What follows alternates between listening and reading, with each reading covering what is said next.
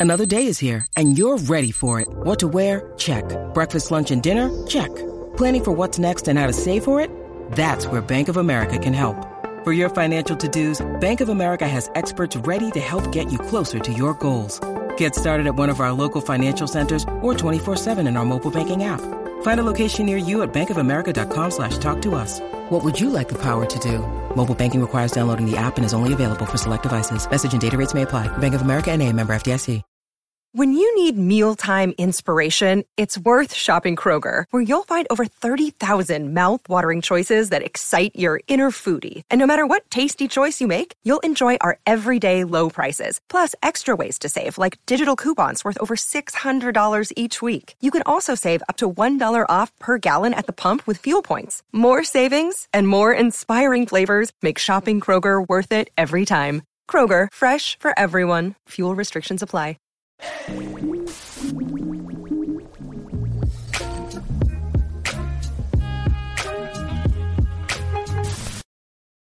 What's going on, everybody? This is Marcus, and I'm here with my lovely wife, Shira.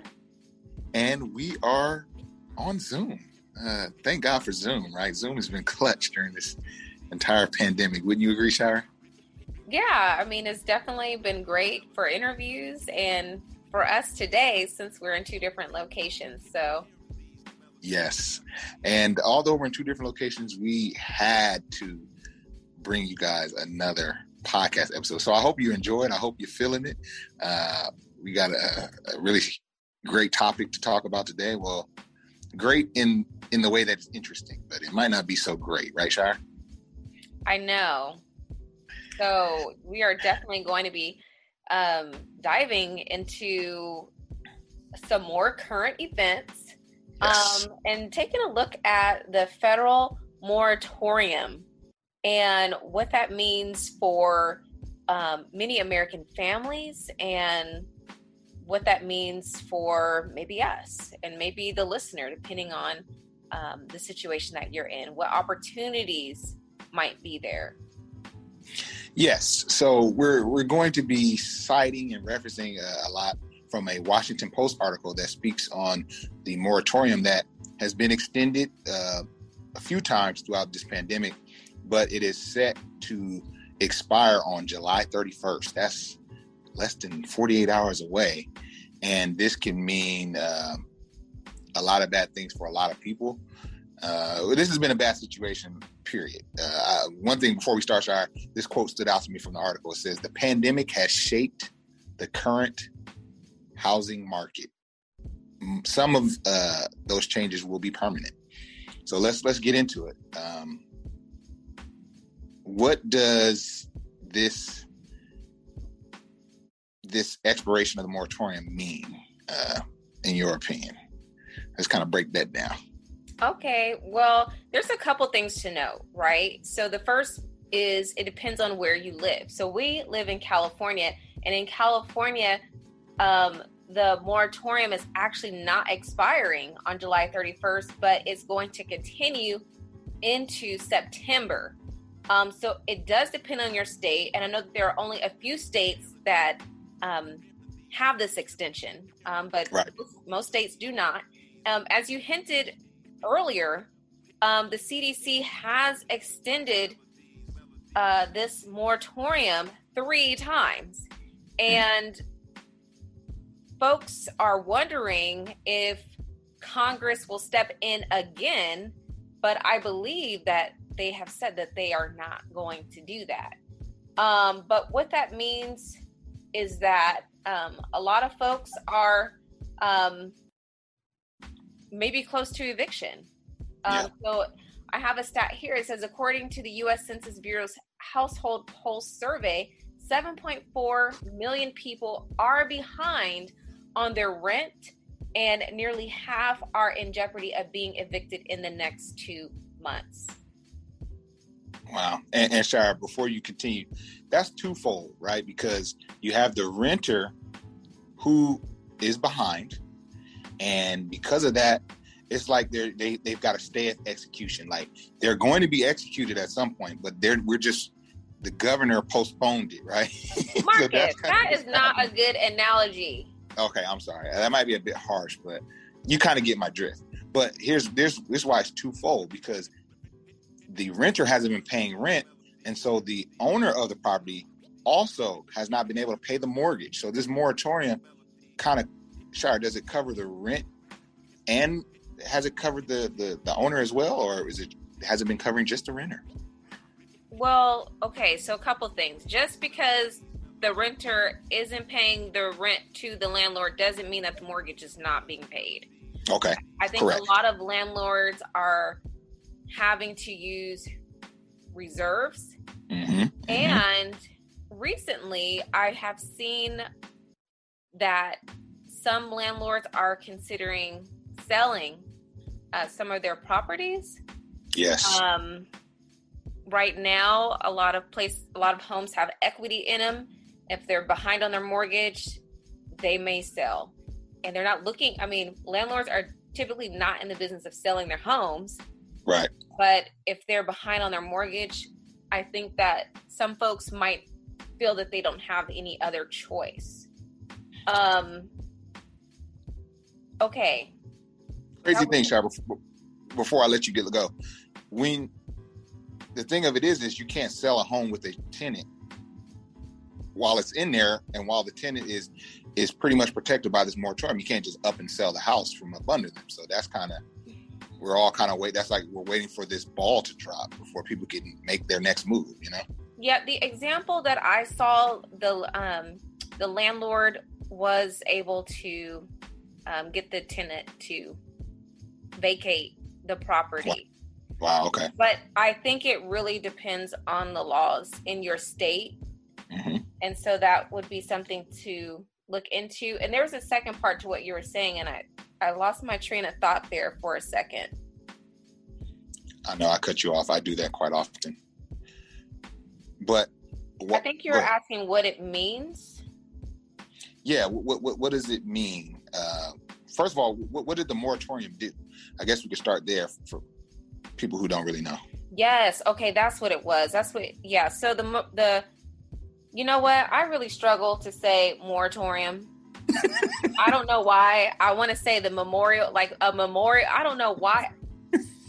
Y'all just help me. But anywho, um, yeah, it's it's been really crazy because while it was allowing people to stay in the residence that they're renting, it wasn't necessarily paying uh, their rent. And so, what has happened is that Congress has um, set aside $46 billion in federal federal rental assistance, and this money went to the states, and the states had the responsibility of making sure that it actually got to the people who need it.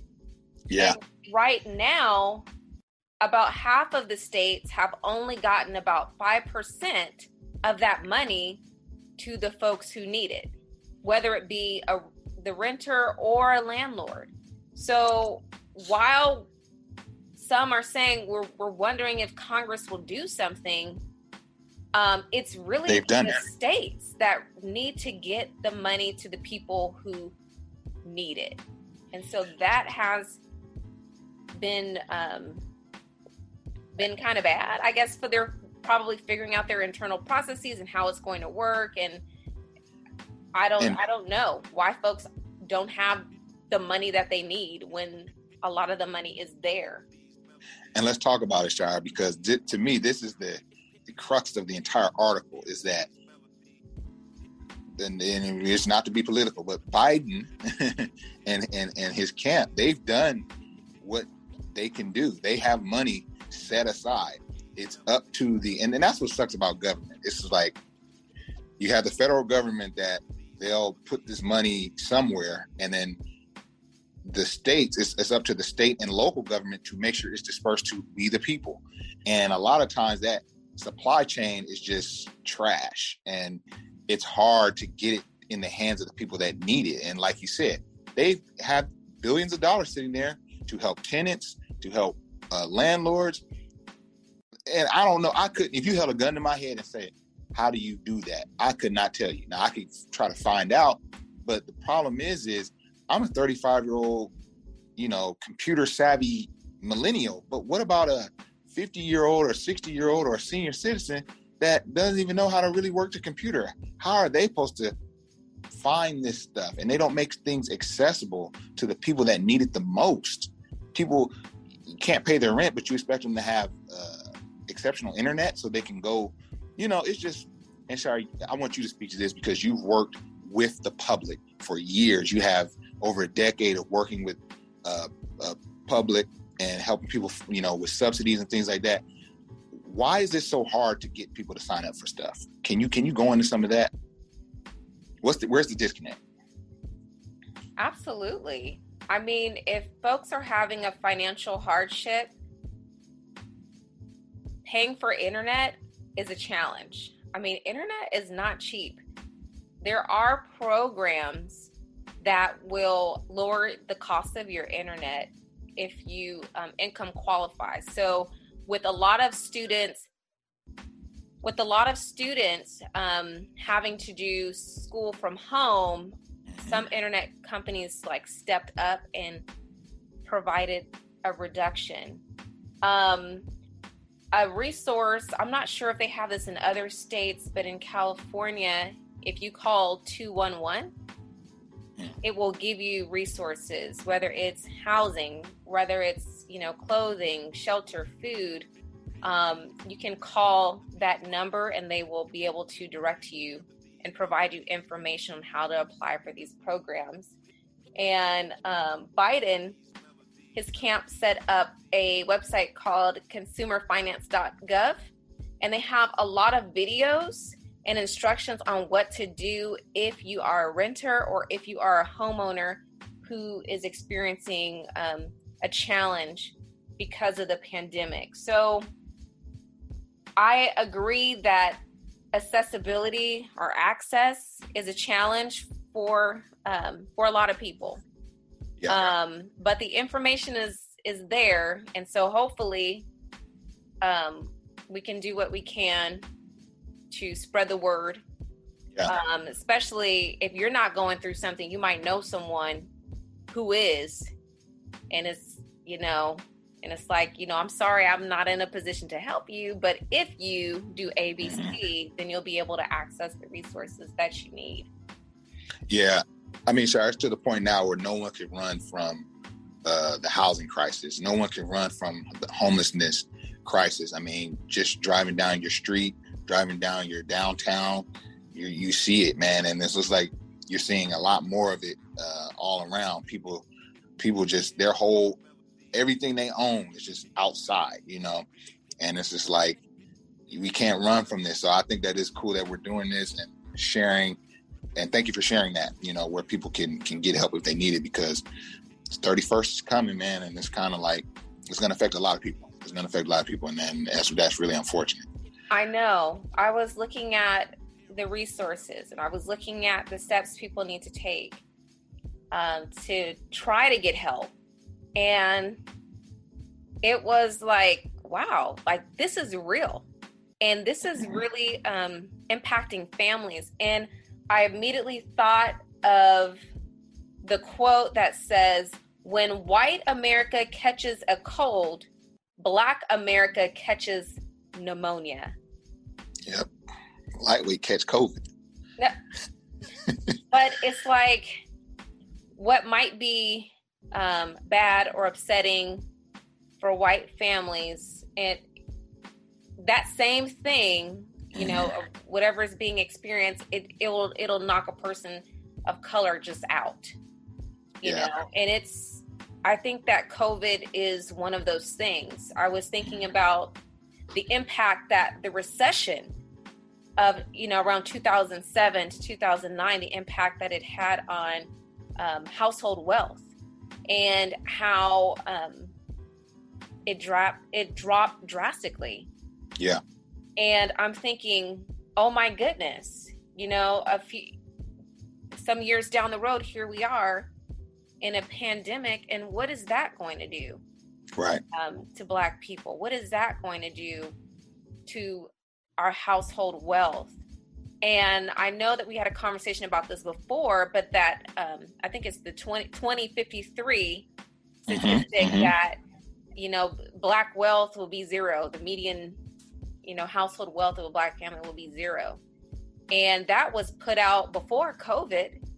So you have a recession and a pandemic and just a lot of challenges. And I also feel for the millennials because it's like yeah. getting out of college in a recession and now maybe you're into your career and you're you know in the middle of a pandemic and it's it's been hard um, for a lot of people to make progress yeah Shira and like you said uh, this article used the word which I it just stood out to me COVID recession so this is you know this this is a pandemic it's a lot of things but it's a recession too. I mean, we're seeing some some like you, you're saying, we're going to have a ripple effect going forward in a lot of families because of this thing, and uh, it's unfortunate. And, and like you said, it sucks for millennials because we we got the recession when we were just getting into adulthood, and now we've gotten this. But my fear is is this the new norm of just bad things? You know, I would hate like not to be like a, a doomsday preacher or something like that, but it's like we're gonna have to consistently be fighting and dodging these these uh, different things. I think in our lifetime. So it it just emphasizes what we talk about, like all this stuff we talk about. Like it's no longer just like oh, it's a luxury to like think about investing, or this is something extra you should do it's like, nah, this is like the bare minimum you should be doing now because we got to hurdle through all these different things. Two recessions in my adult life. I mean, that's ridiculous. It's ridiculous. I know. Yeah. I know. Yeah. Well, any anything else, Shira, on this? Any other yeah. meat on the on the bone here? Yeah, I mean, I have a couple of things to say, and Marcus, you keep referencing this article, and I know it's good, but I didn't really get a chance to look at it the way that you did. um, but just a couple things, and then I, I want to talk a little bit about what opportunities might exist. You know, there are two sides to this coin, um, yes. really. And we've talked about one side, and we need to get to the other side. Um, but before we do that, I do want to throw out a couple of things as for folks who might be in a home and um, maybe they haven't been able to make their mortgage payments, what to do. Mm. Um, so one of the, the recommendations is to um, to get your mortgage statement. Make sure that you know your account number and get the phone number. Um, there are a lot of folks out here scamming. Um, so if you can look at your statement and get the direct contact information to the servicer of your loan, then that is recommended. So you want to call your servicer and tell them that you have experienced a hardship because of the pandemic. And the thing that I learned that was new is that you don't have to show them proof that you're actually going through a hardship and they shouldn't ask you. You wow. letting them know that you are in a financial hardship because of the pandemic is enough. Okay. Um, the next thing is to um, ask them if you're protected under the CARES Act. And so the CARES Act covers loans that are backed by the government. So, like if you have like a Fannie Mae loan or one of the government backed loans, there's some, you are protected under the CARES Act. And um, you can ask for forbearance of 180 days. And then if you need to extend that again, you can for another 180 days. So that's like 10 months. Yeah. Um, but this is the thing. The thing is that um, any missed payments, you have to pay it back. So it does need to repay. It does need to be repaid. So definitely keep that in mind. So don't be tempted to call and ask for forbearance if you don't actually need it. So make sure that it's something that you need. Um, and then the other thing is to ask questions about relief programs. So it might depend on who your loan servicer is because you might have your loan through, you know, a, a private bank or something like that. So just ask about their relief programs, including forbearance, and um, make sure you ask questions. You want to ask, you know, what happens when the forbearance period ends and what are my repayment options? Because as I said, you have to pay back any missed payments. And Right. so whatever you're able to um to hatch out, you know, with the person whoever you're talking to, ask them for an agreement in writing. Okay? And so one Yeah. of the things that we're encour- that you're encouraged to do is to not wait. And so if you need if you know that you can't make your mor- your mortgage payment, don't just say, "Oh, they know it's COVID," and a lot of people not paying their mortgage. Because if you do that, you run the risk of losing your home. So you have to ask for forbearance. It's not something that kicks in just because you miss a mortgage payment. So just keep that in mind. We want to see Black people stay in their homes. I mean, we want to see all Yes. people be able to stay in their homes, but a lot of Black wealth is tied and the net worth of black families is connected to um, home ownership Yep. so wealth from equity in a home constitutes on average um, 71% of the total wealth for black households. And i believe Wow. that quote is from um, oh lord it's either from the huffpost. I think it's from huffpost and i hope i'm not misquoting. But for black households a lot of our wealth is in our actual home. And so to lose that for a lot of folks is devastating Yeah, absolutely. Shy, man, that was you, you. You gave us some great nuggets, and I really appreciate that. Uh, you, you know, finding out that information and sharing that because, like you said, we want to keep people in their house, and that's the ultimate goal, man. And uh, like how you said, so I mean, let's say you have a, a hardship due to COVID, and you. You, you, you, you're able to stay that off uh, by calling and doing going through some of those things you named off you want to do everything you can to keep the home because equity still gain equity don't care about covid right? So that that wealth that net worth can still increase as long as you still keep the asset. And so you want to make sure you're doing that by any means necessary. But like you said know that you will need to pay that back at some point. So man hopefully this helps somebody out there. Um this is just Yeah. a bad situation man It is, you know but- but like I said, there's two sides to the coin. And I think that we need to explore the other side too, because not everyone is going through financial hardship right now. There are some people who've been able to work, um, who've been able to do some really great and amazing things, or maybe Yep. they're looking to do some great and amazing things. Um, and so for those people, I think that there could be some opportunities on the horizon just looking at um, what happened with the recession in you know 20, 2007 how we talked about Yep. earlier. So um, in 2007 what happened? The housing market took a dip. And we don't know that the housing market is going to to take a dip. Right now it's as high as as it's probably ever been.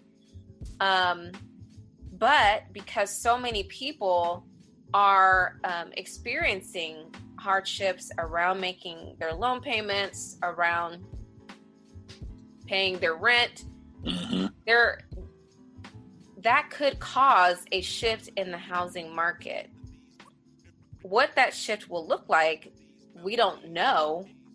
Um but i'm wondering could it be something like 2007 could it Yeah. be something like 2009 and what can you do as a listener to really put yourself in the best position to maybe buy your first home or Yes. even acquire your first rental and if there's someone in the house that wants to stay allow them to stay um, if you so choose and you know be able to be you know take over you know a mortgage and maybe have help someone else stay in their home who wants to stay who is in a better position to pay um, Yeah.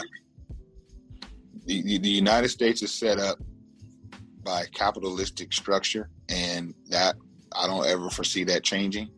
And what that means is where there's uh, a negative, it breeds opportunity for someone else, and it's just kind of how it works.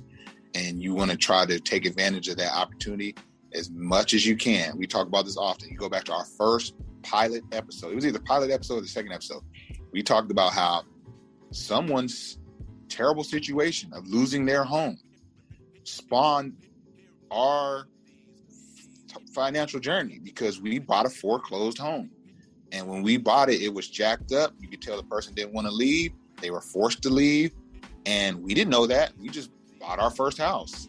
So there, there, there it is right there. You know, like Shira said, what are you doing to position yourself when an opportunity arises? You know, it's unfortunate that these things happen, but you gotta you gotta get in this game, man. It's dog eat dog out here.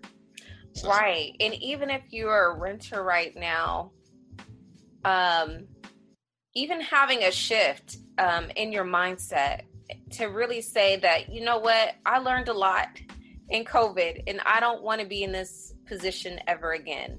Mm-hmm. Um, or I just really couldn't stand my landlord over this past year and I want to um, own a home and I want to take steps to owning a home.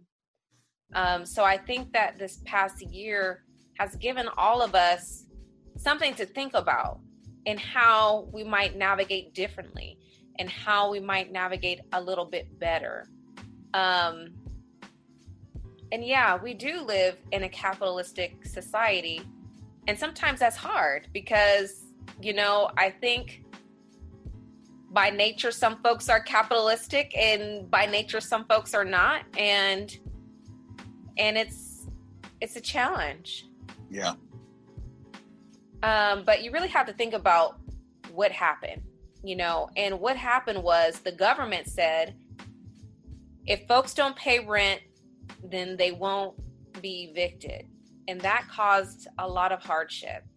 And it's only now, you know, starting tomorrow and over the next couple of months that we'll actually see what the result of that decision will be. Yep. Yep. It's it's it's couldn't have put it better myself, Shira. And, and I'm gonna leave with this, y'all. Uh, like Shira said, shift that mindset. If you're renting, we talk about it often. We're not. We never want a dog or denigrate someone who's renting, but we want want you to not just you know, not just want to stay there. We want you to, you know, have a mind to own at some point because what's going to happen too, Shira, is a lot of these owners, they just like just like these businesses, just like this gas we seeing, everybody trying to get theirs now that things are starting to get look a little better and they see a little crack. Expect for the rent prices to go up across the board. You you can expect that. right, know. because people are trying to recoup their their mm-hmm. losses. You see that in the car industry. Cars are so expensive because folks were not buying cars our daughter opened a granola bar and I realized that the granola bar is smaller than it normally is. So they kept the price the same, but they made the granola bars smaller. I can eat two of them things now when one was sufficient. So, I mean, it makes me wonder what is going to happen to the rental market and will um, corporations who own um, you know copious amounts of homes and will small landlords and mid-sized landlords will they increase the rent to recoup some of the losses? That's kind of scary. Definitely scary. If if you're a renter. Yeah yeah for sure well shar uh, i think we we, we hit it uh, on the head with this one i think we gave folks a lot to think about and a lot to consider and a lot of valuable information uh, if can I do, just say, look, yeah. I know that this this one is probably not as ex- exciting as ta- the Tabitha Brown episode, but yeah, y'all y'all was tripping on that Tabitha Brown episode. Oh my goodness! I think we, you know. I, I just I don't know. I don't do current events that well. Like I am not um an entertainment commentator, so I'm probably not the best at that. Um, but I love think, Tabitha Brown, by the way. Oh yeah, we do. we do, we do, we do. Um, but I think today we just covered some things that just that just needed to be said. Okay, yeah. this was like our once in a while family check in. Mm-hmm. Make sure everybody's okay, and if you're not okay, that you're taking the steps to do what you need to do to be in a better position. Make sure that you're taking care of yourself, have the knowledge to help out your loved ones. Yeah, sure. Because with family, you know, don't always tell me what I need, uh, what I want to hear, but tell me what I need to know, right? So that's what we did on this one. Um, before we let you guys go, do us a huge, huge, huge favor, and please give us five stars on uh, this podcast, whatever platform you're looking or listening to us on. Please go ahead and give us five stars. Uh, it helps us out a lot, and we really appreciate it. Shira, any last words? No, but you didn't ask me how I was doing. Shira, how you doing? You looking you looking like a whole snack, uh, by the way, uh, from through this Zoom. Oh. Very, very pretty, very beautiful. How are you doing, Shira? I'm sorry I didn't ask you. Why, thank you, Marcus. I'm doing good, but um, I made some baked ziti and I kind of burnt the top. oh, that's um, cool. But it's still edible. But I know you like a little bit of brown, but I gave you a little extra brown, so you'll see. Okay. yeah, I like that. And and word to the wise, y'all. Y'all need to start browning the top of that mac and cheese or any casserole you're making. Just brown it a little bit. oh my goodness. All right, y'all. We clowning. So we're gonna go ahead and get out of here and we'll holler at y'all on the next one. Okay, Peace. bye.